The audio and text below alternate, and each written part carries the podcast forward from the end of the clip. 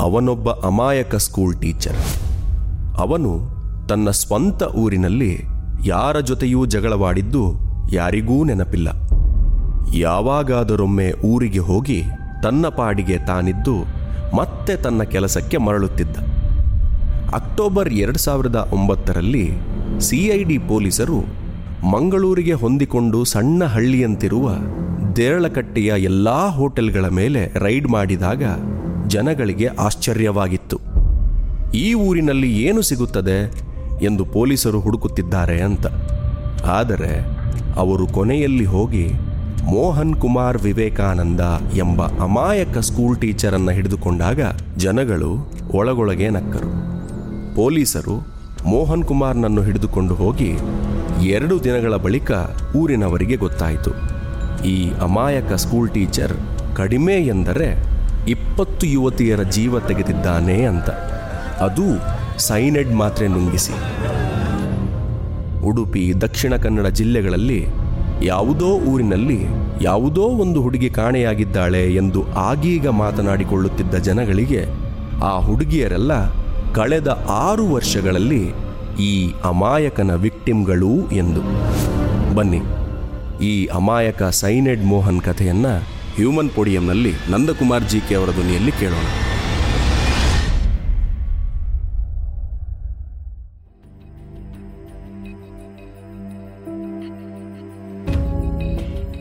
ಪಾತಕ ಲೋಕ.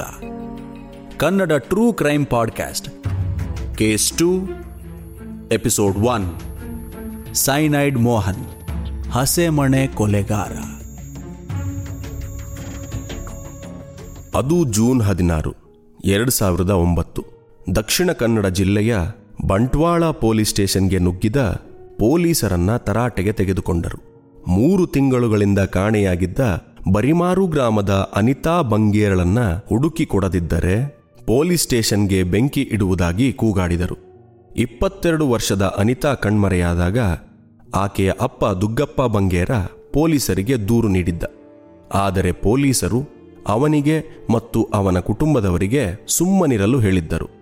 ಯಾರನ್ನೋ ಲವ್ ಮಾಡಿ ಅವನ ಜೊತೆಗೆ ಓಡಿ ಹೋದವಳು ಮನೆಗೆ ಬಂದೇ ಬರುತ್ತಾಳೆ ಎನ್ನುವುದು ಪೊಲೀಸರ ಲೆಕ್ಕಾಚಾರ. ಊರಿನವರಿಗೂ ಮತ್ತು ಪೊಲೀಸರಿಗೂ ಇದ್ದ ಗುಮಾನಿ ಎಂದರೆ ಅನಿತಾ ಬಂಗೇರ ಯಾವುದೋ ಮುಸ್ಲಿಂ ಹುಡುಗನ ಜೊತೆ ಓಡಿ ಹೋಗಿದ್ದಾಳೆ ಎನ್ನುವುದು. ಲವ್ ಜಿಹಾದ್ ಎಂಬ ಹೊಸ ಶಬ್ದ ಕೋಸ್ಟಲ್ ಜಿಲ್ಲೆಗಳಲ್ಲಿ ಎಲ್ಲರ ಬಾಯಲ್ಲಿ ಓಡಾಡುತ್ತಿತ್ತು. ಪರಿಸ್ಥಿತಿ ಕೈಮೀರಿ ಹೋಗಲು ಆರಂಭಿಸಿತು. ಸ್ವಲ್ಪ ಹೆಚ್ಚು ಕಡಿಮೆ ಆದರೂ ಕೋಮು ಗಲಭೆ ಗ್ಯಾರಂಟಿ. ಅನಿತಾ ಕುಟುಂಬದವರ ಜೊತೆಯಲ್ಲಿ ಒಬ್ಬರು ಸ್ವಾಮೀಜಿ ಮತ್ತು ಸಂಘ ಪರಿವಾರದಲ್ಲಿ ಗುರುತಿಸಿಕೊಂಡಿದ್ದ ಅವಳ ಅಣ್ಣ ಮಾಧವ ಎನ್ನುವ ಹುಡುಗನೂ ಇದ್ದರು. ಇದು ಪೊಲೀಸರಿಗೆ ಮತ್ತು ಸರ್ಕಾರಕ್ಕೆ ತಲೆನೋವಾಗಿ ಪರಿಣಮಿಸಿ ಕೊನೆಗೆ ಸರ್ಕಾರ ಕೇಸನ್ನ ಸಿಐಡಿ ತನಿಖೆಗೆ ವಹಿಸಿತು. ಅನಿತಾಳ ಮೊಬೈಲ್ ಫೋನ್ ಸ್ವಿಚ್ ಆಫ್ ಆಗಿತ್ತು.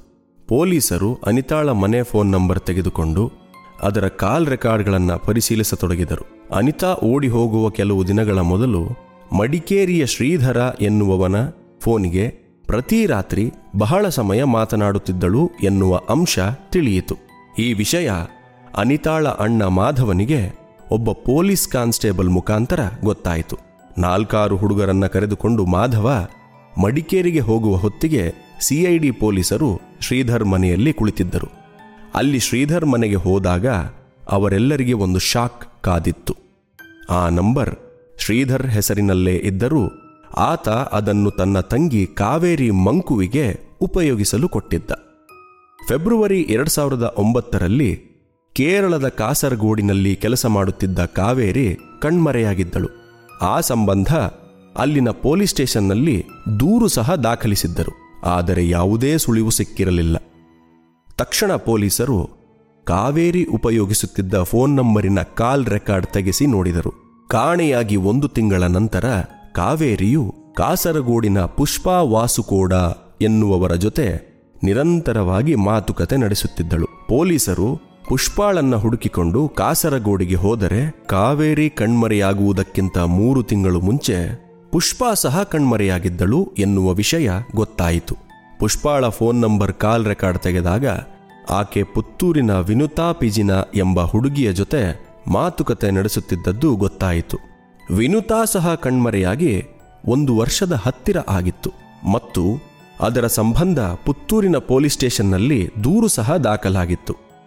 ವಿನುತಾ ಫೋನಿನ ಕಾಲ್ ರೆಕಾರ್ಡ್ಗಳನ್ನು ನೋಡಿದರೆ ಅದು ಇನ್ನೊಂದು ಹುಡುಗಿಯ ಫೋನಿನ ಜೊತೆ ನಿರಂತರ ಮಾತುಕತೆಯಲ್ಲಿದ್ದದ್ದು ಹೀಗೆಯೇ ಸಾಗಲು ಆರಂಭಿಸಿತು. ಪೊಲೀಸರಿಗೆ ಏನೂ ಅರ್ಥವಾಗಲಿಲ್ಲ. ಈ ಫೋನಿನಲ್ಲಿ ಇರುತ್ತಿದ್ದ ಹುಡುಗಿಯರೆಲ್ಲ ಇಪ್ಪತ್ತೈದರಿಂದ ಮೂವತ್ತೈದು ವರ್ಷ ವಯಸ್ಸಿನೊಳಗಿನ ಅವಿವಾಹಿತರು. ಎಲ್ಲರೂ ಸ್ವಲ್ಪ ಬಡ ಕುಟುಂಬದ ಹಿನ್ನೆಲೆಯಿಂದ ಬಂದವರು ಮತ್ತು ಇವರುಗಳ ಮದುವೆಗೆ ವರದಕ್ಷಿಣೆ ಸ್ವಲ್ಪ ಅಡ್ಡವಾಗಿತ್ತು. ಹಾಗಾಗಿ ಇದೊಂದು ವೇಶ್ಯಾವಾಟಿಕೆ ಅಥವಾ ಪ್ರಾಸ್ಟಿಟ್ಯೂಷನ್ ಜಾಲ ಇರಬೇಕು ಎಂದು ಊಹಿಸಿದರು. ಯಾರೋ ಒಬ್ಬರು ಒಂದು ಹುಡುಗಿಯ ಮೂಲಕ ಇನ್ನೊಂದು ಹುಡುಗಿಯನ್ನು ಈ ಜಾಲದೊಳಗೆ ಸೆಳೆದುಕೊಳ್ಳುತ್ತಿದ್ದಾರೆ ಎಂದು ಭಾವಿಸಿದರು. ಎಲ್ಲಾ ಫೋನ್ಗಳ ಕಾಲ್ ರೆಕಾರ್ಡ್ಸ್ ನೋಡಿದಾಗ ಯಾವುದಾದರೊಂದು ಸಂದರ್ಭದಲ್ಲಿ ಈ ಫೋನ್ಗಳು ಮಂಗಳೂರಿನ ಸಮೀಪದ ದೇರಳಕಟ್ಟೆಯಲ್ಲಿ ಉಪಯೋಗಿಸಿರುವುದು ಗಮನಕ್ಕೆ ಬಂತು. ಹಾಗಾಗಿ ಈ ವೇಶ್ಯಾವಾಟಿಕೆ ನಡೆಯುತ್ತಿರುವುದಕ್ಕೆ ದೇರಳಕಟ್ಟೆಯೇ ಕೇಂದ್ರ ಎಂದು ನಿರ್ಧರಿಸಿದರು. ಮುಂದಿನ ಎರಡು ದಿನಗಳ ಕಾಲ ಪೊಲೀಸರು ದೇರಳಕಟ್ಟೆಯಲ್ಲಿದ್ದ ಸಣ್ಣ ಸಣ್ಣ ಲಾಡ್ಜ್ಗಳನ್ನು ಬಿಡದೆ ಶೋಧನೆ ಮಾಡಿದರು. ಆದರೆ ಏನೂ ಸಿಗಲಿಲ್ಲ. ಪೊಲೀಸರು ತಮ್ಮ ಊರಿನಲ್ಲಿ ಏನು ಹುಡುಕುತ್ತಿದ್ದಾರೆ ಎನ್ನುವುದು ಜನಗಳಿಗೆ ಅರ್ಥವಾಗಲಿಲ್ಲ. ಪೊಲೀಸರು ಸಹ ಬಾಯಿ ಬಿಟ್ಟಿರಲಿಲ್ಲ. ಏಕೆಂದರೆ ದೇರಳಕಟ್ಟೆ ಎನ್ನುವ ಜಾಗ ಎಷ್ಟು ಪ್ರಶಾಂತವಾಗಿತ್ತೆಂದರೆ ಮಂಗಳೂರಿನ ಹೊರಗಿನ ಜನಕ್ಕೆ ಈ ಹೆಸರೇ ಗೊತ್ತಿರಲಿಲ್ಲ. ಪೊಲೀಸರಿಗೆ ತಾವು ತಪ್ಪು ಮಾಡಿದ್ದೇವೆ ಎಂದು ಅನಿಸಲು ಆರಂಭವಾಯಿತು. ಈ ಮಧ್ಯೆ ಕಾವೇರಿ ಮಂಕುವಿನ ಫೋನ್ ಮೂರು ನಿಮಿಷಗಳ ಮಟ್ಟಿಗೆ ದೇರಳಕಟ್ಟೆಯಲ್ಲಿಯೇ ಆನ್ ಆಗಿ ಮತ್ತೆ ಸ್ವಿಚ್ ಆಫ್ ಆಯಿತು. ಆದರೆ ಫೋನಿನಲ್ಲಿ ಬೇರೆ ಸಿಮ್ ಹಾಕಲಾಗಿತ್ತು. ಆ ಸಿಮ್ ಹದಿನಾರು ವರ್ಷದ ಧನುಷ್ ಎನ್ನುವ ಹುಡುಗನದಾಗಿತ್ತು. ಧನುಷ್ನನ್ನ ವಿಚಾರಿಸಿದಾಗ ಆ ಫೋನನ್ನು ತನ್ನ ಚಿಕ್ಕಪ್ಪ ಮೋಹನ್ ಕುಮಾರ್ ವಿವೇಕಾನಂದ ಕೊಟ್ಟಿರುವುದಾಗಿ ಹೇಳಿದನು. ಪೊಲೀಸರು ಅನುಮಾನ ಬಾರದಂತೆ ಹುಡುಗನ ಕೈಯಿಂದ ಅವನ ಚಿಕ್ಕಪ್ಪನ ಫೋನ್ ನಂಬರ್ ತೆಗೆದುಕೊಂಡರು. ಆ ಫೋನ್ ನಂಬರ್ನ ವಿವರಗಳನ್ನು ನೋಡಿದ ಪೊಲೀಸರಿಗೆ ಆಶ್ಚರ್ಯವಾಯಿತು. ಏಕೆಂದರೆ ಅದು ಅನಿತಾ ಹೆಸರಿನಲ್ಲಿತ್ತು. ಅನಿತಾಳಿಗೆ ಅವಳ ಅಣ್ಣ ಮಾಧವ ಹೊಸ ಫೋನ್ ಗಿಫ್ಟ್ ಕೊಟ್ಟಿದ್ದ. ಅವಳು ಕಾಣೆಯಾದ ಮೇಲೆ ಈ ಫೋನ್ ಸ್ವಿಚ್ ಆಫ್ ಆಗಿತ್ತು. ಈಗ ಅದು ಮತ್ತೆ ಆನ್ ಆಗಿತ್ತು. ಅನಿತಾ ಫೋನ್ ಕಾಲ್ ರೆಕಾರ್ಡ್ಸ್ ನೋಡಿದಾಗ ಈ ನಂಬರ್ ಬಂಟ್ವಾಳದ ಇನ್ನೊಂದು ಹುಡುಗಿ ಸುಮಿತ್ರ ಶೇಖರ ಪೂಜಾರಿಯ ಜೊತೆ ನಿರಂತರವಾಗಿ ಮಾತುಕತೆಯಲ್ಲಿ ತೊಡಗಿತ್ತು. ಈತನ ಮುಂದಿನ ಶಿಕಾರಿ ಸುಮಿತ್ರಾ ಶೇಖರ ಪೂಜಾರಿ ಎನ್ನುವುದರಲ್ಲಿ ಪೊಲೀಸರಿಗೆ ಯಾವುದೇ ಅನುಮಾನ ಉಳಿದಿರಲಿಲ್ಲ. ಸುಮಿತ್ರಾಳ ಹತ್ತಿರ ಹೋದಾಗ ಮೋಹನ್ ಅವಳಿಗೆ, ಭಾಸ್ಕರ ಎನ್ನುವ ಹೆಸರಿನಲ್ಲಿ ಫೋನ್ ಮಾಡುತ್ತಿದ್ದ ಎನ್ನುವುದು ತಿಳಿಯಿತು. ಆತನ ಹೆಸರು ಭಾಸ್ಕರ್ ಅಲ್ಲ, ಆತ ಮೋಹನ್ ಎನ್ನುವುದನ್ನು ಸುಮಿತ್ರಳಿಗೆ ಮನವರಿಕೆ ಮಾಡಿಕೊಟ್ಟ ಪೊಲೀಸರು ಆಕೆಯ ಮೂಲಕ ಫೋನ್ ಮಾಡಿಸಿ ಮೋಹನ್ನನ್ನ ಭೇಟಿ ಮಾಡಲು ಬರಲು ಹೇಳಿಸಿದರು. ಸುಮಿತ್ರಳನ್ನು ಭೇಟಿ ಮಾಡಲು ಬಂದ ಮೋಹನ್ ಕುಮಾರ್ನನ್ನ ಪೊಲೀಸರು ಬಂಧಿಸಿದರು. ಈಗ ಪೊಲೀಸರಿಗೆ ಬೇಕಾಗಿದ್ದು, ಮೋಹನ್ ತಮ್ಮ ಪಟ್ಟಿಯಲ್ಲಿದ್ದ ಹುಡುಗಿಯರನ್ನ ಎಲ್ಲಿ ಇಟ್ಟು ವೇಶ್ಯಾವಾಟಿಕೆ ನಡೆಸುತ್ತಿದ್ದಾನೆ ಅಥವಾ ಯಾವ ವೇಶ್ಯಾವಾಟಿಕೆ ಜಾಲಕ್ಕೆ ಮಾರುತ್ತಿದ್ದಾನೆ ಎನ್ನುವುದು ಮೋಹನ್ ತಣ್ಣಗೆ ಹೇಳಿದ. ಎಲ್ಲರೂ ಸತ್ತು ಹೋಗಿದ್ದಾರೆ. ಪೊಲೀಸರು ಒಮ್ಮೆಲೆ ಬೆಚ್ಚಿಬಿದ್ದರು ಏಕೆಂದರೆ ಆ ತಕ್ಷಣಕ್ಕೆ ಅವರ ಹತ್ತಿರ ಹದಿನೈದು ಹುಡುಗಿಯರ ಒಂದು ಪಟ್ಟಿಯೇ ಇತ್ತು. ಅವರೆಲ್ಲ ಏನಾಗಿದ್ದಾರೆ ಎನ್ನುವುದು ಯಾರಿಗೂ ಗೊತ್ತಿರಲಿಲ್ಲ. ಅವರ ಕುಟುಂಬದವರಿಗೂ ಕೂಡ. ಮೋಹನ್ ಬಂಧನದ ಮೊದಲು ಪೊಲೀಸರು ಅವನ ಹಿನ್ನೆಲೆಯನ್ನು ತಿಳಿದುಕೊಳ್ಳಲು ಪ್ರಯತ್ನಿಸಿದರು. ಅವನೊಬ್ಬ ಸರ್ಕಾರಿ ಸ್ಕೂಲ್ ಟೀಚರ್. ತಿಂಗಳಿಗೊಮ್ಮೆ ತನ್ನ ತಾಯಿ ಮತ್ತು ಅಣ್ಣಂದಿರನ್ನು ನೋಡಲು ಊರಿಗೆ ಬರುತ್ತಿದ್ದ. ಬಹಳ ಡೀಸೆಂಟ್ ಎನ್ನುವುದು ಹೆಚ್ಚಿನ ಜನಗಳ ಅಭಿಪ್ರಾಯ. ಸರ್ಕಾರಿ ಕೆಲಸ ಆಗಿದ್ದರಿಂದ ಟ್ರಾನ್ಸ್ಫರ್ ಆಗುತ್ತಿರುತ್ತದೆ. ಹೆಚ್ಚು ಮಾತನಾಡದ ತನ್ನ ಪಾಡಿಗೆ ತಾನಿರುವ ಮನುಷ್ಯ. ಯಾರೇ ಮಾತನಾಡಿಸಿದರೂ ಬಹಳ ಗೌರವದಿಂದ ಮಾತನಾಡುತ್ತಿದ್ದ. ಆದರೆ ಈ ಅಮಾಯಕ, ನಿರುಪದ್ರವಿ ಸ್ಕೂಲ್ ಟೀಚರ್ ಹೇಳುವ ಪ್ರಕಾರ ಈ ಹದಿನೈದು ಹುಡುಗಿಯರಲ್ಲದೆ ಇನ್ನೂ ಬಹಳಷ್ಟು ಹುಡುಗಿಯರು ತಮಗೇನಾಗುತ್ತದೆ ಎನ್ನುವುದು ಗೊತ್ತಾಗುವ ಮೊದಲೇ ಇವನ ಕೈಯಲ್ಲಿ ಪ್ರಾಣ ಕಳೆದುಕೊಂಡಿದ್ದಾರೆ. ಅವರನ್ನ ಕೊಲ್ಲಲು ಅವನು ಉಪಯೋಗಿಸಿದ ಒಂದೇ ಒಂದು ವಸ್ತುವೆಂದರೆ ಅದು ಸೈನೆಟ್. ಎರಡು ಸಾವಿರದ ಮೂರರಲ್ಲಿ ಆರಂಭವಾದ ಇವನ ಸರಣಿ ಕೊಲೆಗಳು ಎರಡು ಸಾವಿರದ ಒಂಬತ್ತರ ಹೊತ್ತಿಗೆ ಮೂವತ್ತಕ್ಕೂ ಹೆಚ್ಚು ಹೆಣ್ಣು ಮಕ್ಕಳನ್ನು ಬಲಿ ತೆಗೆದುಕೊಂಡಿತ್ತು. ಆದರೆ ಎಲ್ಲಾ ಸಾವುಗಳು ಪೊಲೀಸ್ ದಾಖಲೆಗಳಲ್ಲಿ ಅಸಹಜ ಸಾವು. ಸೂಸೈಡ್ ಎಂದು ಹೇಳಲಾಗಿತ್ತೇ ಹೊರತು ಯಾವುದೇ ಸಾವು ಕೊಲೆ ಎನ್ನುವ ಅನುಮಾನಕ್ಕೆ ಎಡೆಮಾಡಿಕೊಟ್ಟಿರಲಿಲ್ಲ. ಪೊಲೀಸರು ಮೋಹನ್ ಕುಮಾರ್ನನ್ನು ಬಂಧಿಸಿದಾಗ ಅವನಿಗೆ ನಲವತ್ತೊಂಬತ್ತು ವರ್ಷ ವಯಸ್ಸಾಗಿತ್ತು. ಆದರೂ ಆತ ಮೂವತ್ತೈದು ವರ್ಷದ ಆಸುಪಾಸಿನಲ್ಲಿ ಇದ್ದಂತೆ ಕಾಣುತ್ತಿದ್ದ. ಪೊಲೀಸರಿಗೆ ಮೋಹನ್ ಹೇಳಿದ್ದು ಸತ್ಯವೋ ಸುಳ್ಳೋ ಎನ್ನುವುದರ ಬಗ್ಗೆ ಗೊಂದಲದಲ್ಲಿ ಬಿದ್ದರು. ಈತ ಹುಚ್ಚನಿರಬಹುದು ಎಂಬ ಸಂಶಯವೂ ಬಂದಿತ್ತು. ಆ ನಂತರ ಅವನ ಚರಿತ್ರೆಯನ್ನ ಜಾಲಾಡಿದಾಗ ಮೋಹನ್ ಒಬ್ಬ ಕೋಲ್ಡ್ ಬ್ಲಡೆಡ್ ಸೈಕೋಪಾತ್ ಕಿಲ್ಲರ್. ಎನ್ನುವುದು ಮನದಟ್ಟಾಯಿತು. ಸಾವಿರದ ಒಂಬೈನೂರ ಎಂಬತ್ತನೇ ಇಸವಿಯಲ್ಲಿ ಮೋಹನ್ ಕುಮಾರ್ ವಿವೇಕಾನಂದ ಶಿರಾಡಿ ಪ್ರಾಥಮಿಕ ಶಾಲೆಯಲ್ಲಿ ಫಿಸಿಕಲ್ ಎಜುಕೇಷನ್ ಟೀಚರ್ ಆಗಿ ನೇಮಕಗೊಂಡ. ಆ ಶಾಲೆಯಲ್ಲಿ ಏಳನೇ ತರಗತಿಯಲ್ಲಿ ಓದುತ್ತಿದ್ದ ಮೇರಿ ಎನ್ನುವ ಹುಡುಗಿಯ ಪ್ರೇಮದಲ್ಲೂ ಬಿದ್ದಿದ್ದ. ಆ ಹುಡುಗಿಗೆ ಹದಿನೆಂಟು ವರ್ಷ ವಯಸ್ಸಾಗುವವರೆಗೂ ಕಾದು ಆಕೆಯನ್ನ ಮದುವೆಯೂ ಆಗಿದ್ದ ಆದರೆ ಆ ಮದುವೆ ಯಾವಾಗ ಮತ್ತು ಏಕೆ ಮುರಿದು ಬಿತ್ತು ಎನ್ನುವುದು ಯಾರಿಗೂ ಗೊತ್ತಿಲ್ಲ. ಅದಲ್ಲದೆ ಮೋಹನ್ ಮತ್ತೆ ಇಬ್ಬರನ್ನ ಮದುವೆಯಾಗಿದ್ದ. ಒಬ್ಬಳ ಹೆಸರು ಮಂಜುಳ ಮತ್ತು ಈಕೆಗೆ ಇಬ್ಬರು ಹೆಣ್ಣು ಮಕ್ಕಳಿದ್ದಾರೆ. ಇನ್ನೊಬ್ಬಳ ಹೆಂಡತಿಯ ಹೆಸರು ಶ್ರೀದೇವಿ ಮತ್ತು ಅವಳಿಗೆ ಇಬ್ಬರು ಗಂಡು ಮಕ್ಕಳಿದ್ದಾರೆ. ಇಬ್ಬರೂ ದಕ್ಷಿಣ ಕನ್ನಡ ಜಿಲ್ಲೆಯ ಬೇರೆ ಬೇರೆ ಊರಿನಲ್ಲಿ ಇದ್ದಾರೆ. ಮೋಹನ್ ಪೊಲೀಸರ ಬಲೆಗೆ ಬಿದ್ದು ಪೊಲೀಸರು ಮನೆಗೆ ಬರುವವರೆಗೂ ಇವರಿಬ್ಬರಿಗೂ ತಾವು ಮದುವೆಯಾಗಿದ್ದು ಒಬ್ಬನನ್ನೇ ಎಂದು ಗೊತ್ತಿರಲಿಲ್ಲ. ಮೋಹನ್ ಅವರಿಗೆ ಹೇಳಿದ ಪ್ರಕಾರ, ತಾನು ಸರ್ಕಾರಿ ಶಾಲೆಯಲ್ಲಿ ಗಣಿತ, ಇಂಗ್ಲಿಷ್ ಮತ್ತು ವಿಜ್ಞಾನ ಕಲಿಸುವ ಟೀಚರ್, ತನ್ನ ಕೆಲಸದಲ್ಲಿ ಆಗಾಗ ವರ್ಗಾವಣೆ ಆಗುವುದರಿಂದ ಬೇರೆ ಬೇರೆ ಊರುಗಳಲ್ಲಿ ಇರುತ್ತೇನೆ ಎಂದು ಹೇಳುತ್ತಿದ್ದ. ಸ್ವಲ್ಪ ದಿನ ಮಂಜುಳಾ ಮನೆಯಲ್ಲಿ ಮತ್ತೆ ಸ್ವಲ್ಪ ದಿನ ಶ್ರೀದೇವಿಯ ಜೊತೆ ಕಾಲ ಕಳೆಯುತ್ತಿದ್ದ. ಇನ್ನೂ ಕೆಲವು ಸಲ ತನ್ನ ಹುಟ್ಟೂರಾದ ದೇರಳಕಟ್ಟೆಗೂ ಹೋಗಿ ಬರುತ್ತಿದ್ದ. ಎಲ್ಲರೂ ಇವನ ಮಾತನ್ನ ನಂಬಿದ್ದರಿಂದ ಯಾರೂ ಇವನನ್ನ ಪ್ರಶ್ನಿಸುತ್ತಿರಲಿಲ್ಲ. ಆದರೆ ಇವನ ವಿಕೃತ ಮನಸ್ಥಿತಿ ಮೊದಲ ಬಾರಿಗೆ ಪ್ರಕಟವಾಗಿದ್ದು ಎರಡು ಸಾವಿರದ ಮೂರರಲ್ಲಿ. ಆಗ ಅವನು ಶಿರಾಡಿ ಪ್ರಾಥಮಿಕ ಶಾಲೆಯಲ್ಲಿಯೇ ಕೆಲಸ ಮಾಡುತ್ತಿದ್ದ. ಒಂದು ದಿನ ಆತ ಧರ್ಮಸ್ಥಳದ ಹತ್ತಿರ ಒಂದು ಹೆಂಗಸನ್ನ ತುಂಬಿ ಹರಿಯುತ್ತಿದ್ದ ನೇತ್ರಾವತಿ ನದಿಗೆ ದೂಕಿದ. ಆಕೆಗೂ ಮತ್ತು ಅವನಿಗೂ ಏನು ಸಂಬಂಧ ಎನ್ನುವುದು ಯಾರಿಗೂ ಗೊತ್ತಾಗಲಿಲ್ಲ. ಆದರೆ ನದಿಯಲ್ಲಿ ಮೀನು ಹಿಡಿಯುತ್ತಿದ್ದವರು ಆಕೆಯನ್ನ ರಕ್ಷಿಸಿದರು. ಇದರ ಸಂಬಂಧ ಅವನನ್ನ ಧರ್ಮಸ್ಥಳದ ಪೊಲೀಸರು ಬಂಧಿಸಿದ್ದರು. ಕೊಲೆ ಯತ್ನದ ಕೇಸಿನಲ್ಲಿ ಮೋಹನ್ ಆರು ತಿಂಗಳು ಜೈಲಿನಲ್ಲಿದ್ದ. ಆದರೆ ಅವನ ಮೇಲಿನ ಆರೋಪಗಳು ರುಜುವಾತು ಆಗದೆ ಬಿಡುಗಡೆಗೊಂಡ. ಜೈಲಿನಿಂದ ಹೊರಬಂದ ಮೇಲೆ ತಾನು ಕೆಲಸ ಮಾಡುತ್ತಿದ್ದ ಶಾಲೆಗೆ ಮೋಹನ್ ಹೋಗಲೇ ಇಲ್ಲ. ತಾನು ಕುದುರೆಮುಖ ಅದಿರು ಕಂಪನಿಯ ಅಧಿಕಾರಿ, ಮಲೆನಾಡು ಅಭಿವೃದ್ಧಿ ಮಂಡಳಿಯ ಅಧಿಕಾರಿ ಮತ್ತು ಇತರೆ ಸರ್ಕಾರಿ ಇಲಾಖೆಗಳ ಅಧಿಕಾರಿ ಎಂದು ಗುರುತಿನ ಚೀಟಿಗಳನ್ನು ಮಾಡಿಸಿ ಇಟ್ಟುಕೊಂಡಿದ್ದ. ಅಷ್ಟು ಹೊತ್ತಿಗೆ ಅವನ ಒಳಗಿದ್ದ ಮೃಗ ದೈತ್ಯಾಕಾರವಾಗಿ ಬೆಳೆದು ನಿಂತಿತ್ತು.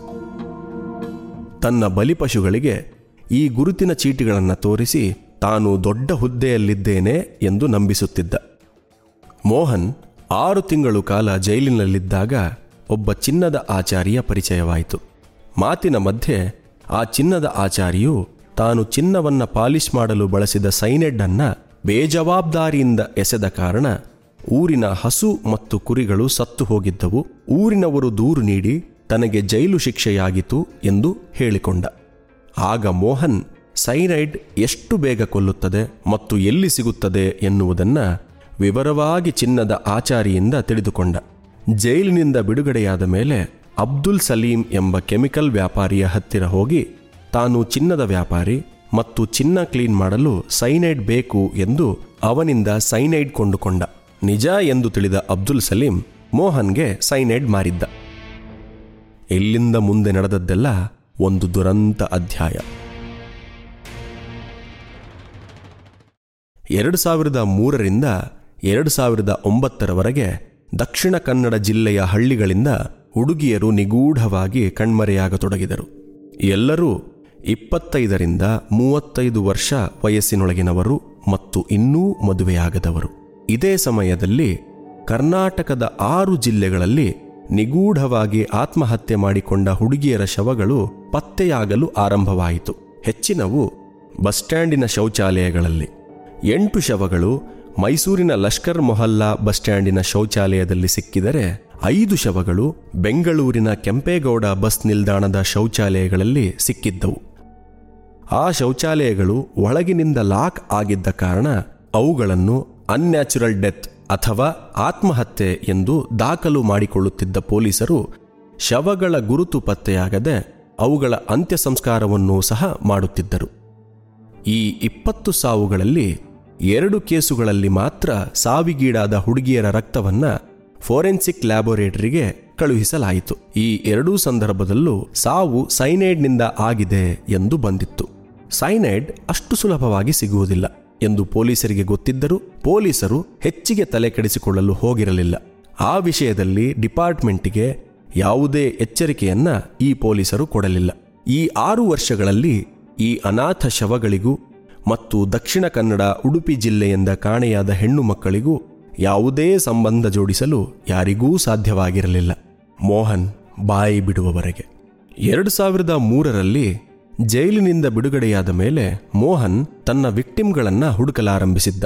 ತಾನು ಸರ್ಕಾರಿ ಇಲಾಖೆಗಳಲ್ಲಿ ಅಧಿಕಾರಿ ಎಂಬ ಗುರುತಿನ ಚೀಟಿಗಳನ್ನ ಆಗಾಗಲೇ ಸಿದ್ಧಪಡಿಸಿ ಇಟ್ಟುಕೊಂಡಿದ್ದ. ಅವನ ಕಣ್ಣು ಮದುವೆಯಾಗದ ಹುಡುಗಿಯರ ಮೇಲೇ ಇತ್ತು. ಯಾರು ಒಬ್ಬಳೇ ತಲೆ ತಗ್ಗಿಸಿಕೊಂಡು ಹೋಗುತ್ತಿರುತ್ತಾಳೋ ಅವಳೇ ಮೋಹನನ ಗುರಿ. ಅವನ ಪ್ರಕಾರ ಅಂತಹ ಹುಡುಗಿಯರನ್ನ ಮಾತಿಗೆ ಎಳೆಯುವುದು ಸುಲಭ. ಅವನಿಗೆ ಆಕರ್ಷಣೆ ಇದ್ದದ್ದು ಸಾಧಾರಣವಾಗಿ ಕಾಣುವ ಬಡ ಕುಟುಂಬದ ಹೆಣ್ಣು ಮಕ್ಕಳು ಮಾತ್ರ. ಕಡಿಮೆ ಓದಿದ್ದರೆ ಇನ್ನೂ ಒಳ್ಳೆಯದು.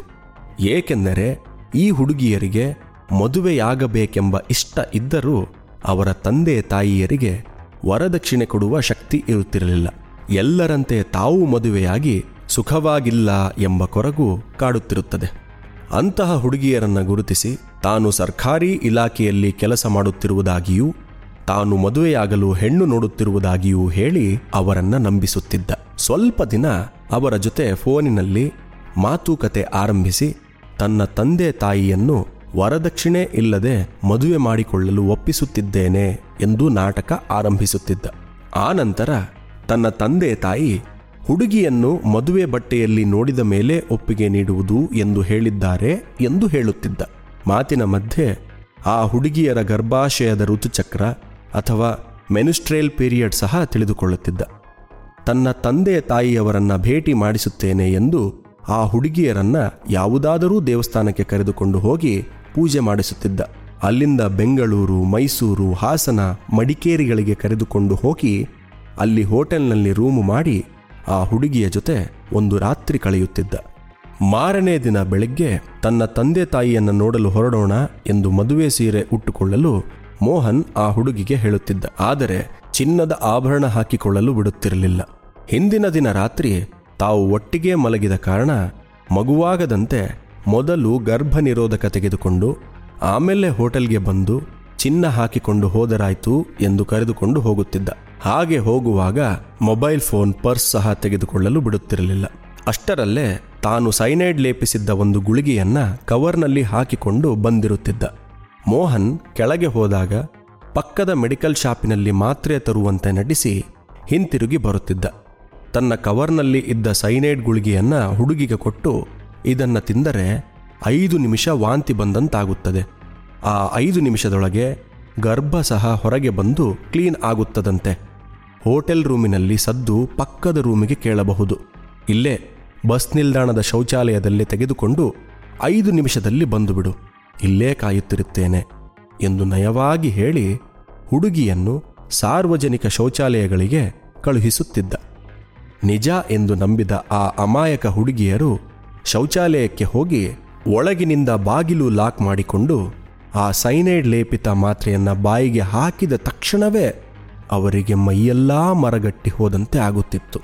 ಏನಾಗುತ್ತಿದೆ ಎಂದು ಯೋಚಿಸಲೂ ಆಗದೆ, ಕಿರುಚಿಕೊಳ್ಳಲೂ ಆಗದೆ ನಿಮಿಷದೊಳಗೆ ಪ್ರಾಣ ಬಿಟ್ಟಿರುತ್ತಿದ್ದರು. ಹುಡುಗಿ ಶೌಚಾಲಯಕ್ಕೆ ಹೋದ ಐದು ನಿಮಿಷದೊಳಗೆ ಮೋಹನ್ ಹೋಟೆಲ್ ರೂಮಿಗೆ ಹಿಂತಿರುಗಿ ಬಂದು ಆಕೆಯ ಎಲ್ಲಾ ಸಾಮಾನುಗಳನ್ನು ಪ್ಯಾಕ್ ಮಾಡಿಕೊಂಡು ರೂಮು ಖಾಲಿ ಮಾಡಿ ಮಂಗಳೂರಿಗೆ ವಾಪಸ್ಸು ಬರುತ್ತಿದ್ದ. ಹಾಗೆ ಬರುವಾಗ ದುಡ್ಡನ್ನ ಇಟ್ಟುಕೊಂಡು ಅವರ ಚಿನ್ನಾಭರಣಗಳನ್ನು ಯಾವುದಾದರೂ ಗೋಲ್ಡ್ ಲೋನ್ ಕಂಪನಿಗಳಲ್ಲಿ ಅಡವಿಟ್ಟು ಸಾಲ ತೆಗೆದುಕೊಂಡು ಮನೆಗೆ ಬರುತ್ತಿದ್ದ. ಆ ನಂತರ ಆ ಗೋಲ್ಡ್ ಲೋನ್ ಕಂಪನಿಗಳ ಕಡೆ ತಲೆ ಹಾಕಿ ಸಹ ಮಲಗುತ್ತಿರಲಿಲ್ಲ. ಎಷ್ಟು ಹೊತ್ತಾದರೂ ಒಂದು ಶೌಚಾಲಯ ಒಳಗಿನಿಂದ ಲಾಕ್ ಆಗಿರುವುದನ್ನು ನೋಡಿದ ಬಸ್ ನಿಲ್ದಾಣದ ಸಿಬ್ಬಂದಿಗಳು ಬಾಗಿಲು ಒಡೆದು ನೋಡಿದಾಗ ಅಲ್ಲಿ ಹೆಣ ಇರುತ್ತಿತ್ತು. ಹುಡುಗಿಯರು ಒಳಗಿನಿಂದಲೇ ಚಿಲಕ ಹಾಕಿಕೊಂಡಿದ್ದರಿಂದ ಇದು ಕೊಲೆ ಎನ್ನುವುದನ್ನು ಪೊಲೀಸರು ಸಂಶಯ ಪಡುತ್ತಿರಲಿಲ್ಲ ಸತ್ತವರು ಯಾರು ಎಂದು ಪತ್ತೆ ಹಚ್ಚಲು ಯಾವುದೇ ಗುರುತಿನ ಚೀಟಿಗಳು ಹುಡುಗಿಯರ ಜೊತೆಯಲ್ಲಿರದಂತೆ ಮೋಹನ್ ನೋಡಿಕೊಂಡಿರುತ್ತಿದ್ದ. ಪೊಲೀಸರು ಅದೊಂದು ಆತ್ಮಹತ್ಯೆ ಎಂದು ಪರಿಗಣಿಸಿ ಸತ್ತವರ ಕೆಲವು ಫೋಟೋ ತೆಗೆದು ಸುತ್ತಮುತ್ತಲಿನ ಪೊಲೀಸ್ ಸ್ಟೇಷನ್ಗಳಿಗೆ ಕಳುಹಿಸುತ್ತಿದ್ದರು. ಈ ಕೊಲೆ ಸರಣಿ ಸತತ ಆರು ವರ್ಷಗಳವರೆಗೆ ನಡೆದಿತ್ತು. ಮೋಹನ್ ಕೊಲೆಯ ಸರಣಿ ಆರು ವರ್ಷಗಳ ಕಾಲ ನಡೆದದ್ದೇನೋ ಸರಿ. ಆದರೆ ಅವುಗಳನ್ನು ಪುರಾವೆ ಸಹಿತ ಕೋರ್ಟಿನ ಮುಂದಿಡುವುದು ಪೊಲೀಸರಿಗಿದ್ದ ಬಹಳ ದೊಡ್ಡ ಸವಾಲು. ಈ ಸವಾಲನ್ನು ಪೊಲೀಸರು ಹೇಗೆ ನಿಭಾಯಿಸಿದರು? ಕೇಳೋಣ. ಹಸೆಮಣೆ ಕೊಲೆಗಾರ. ಎರಡನೇ ಎಪಿಸೋಡ್ನಲ್ಲಿ. This episode is brought to you by MTR London. Indulge in the timeless legacy of MTR restaurants and savor their South Indian vegetarian cuisines, which is a true culinary journey. And Maya Publishing. Turn your literary dreams into reality with Maya Publishing, where your story finds its voice and comes into life in print. Script and story by Vinay Madhav, narrated by Nandakumara GK, sound design, recording, mixing, and mastering by Prajwal, Karthik, and Satish at Haribo Creation Studio, Bangalore. Directed by Ratisha B.R. Executive producer Vinay Madhav and produced by Human Podium. This podcast is based on true stories and real life events. While we strive for accuracy and authenticity, certain aspects such as dialogue, pacing, and narrative sequence may have been enhanced or reconstructed for dramatic and entertainment purposes. Our intention is to provide a compelling and engaging listening experience while staying true to the essence of the stories being told. Keep in mind that some details may have been altered and condensed for storytelling reasons. We may refer to specific individuals or groups by their names in order to share stories, insights, or historical accounts. These references are intended to provide context and understanding and are based on publicly available information. We want to emphasize that these references are made solely for the purpose of providing accurate information and fostering a deeper understanding of our culture and society. We strive to approach these discussions with sensitivity and a commitment to treat all individuals and their stories with respect and sensitivity. This is made it very clear that this podcast is not with intent to hurt, disrespect, or encourage any person or people, institution, or community whatsoever.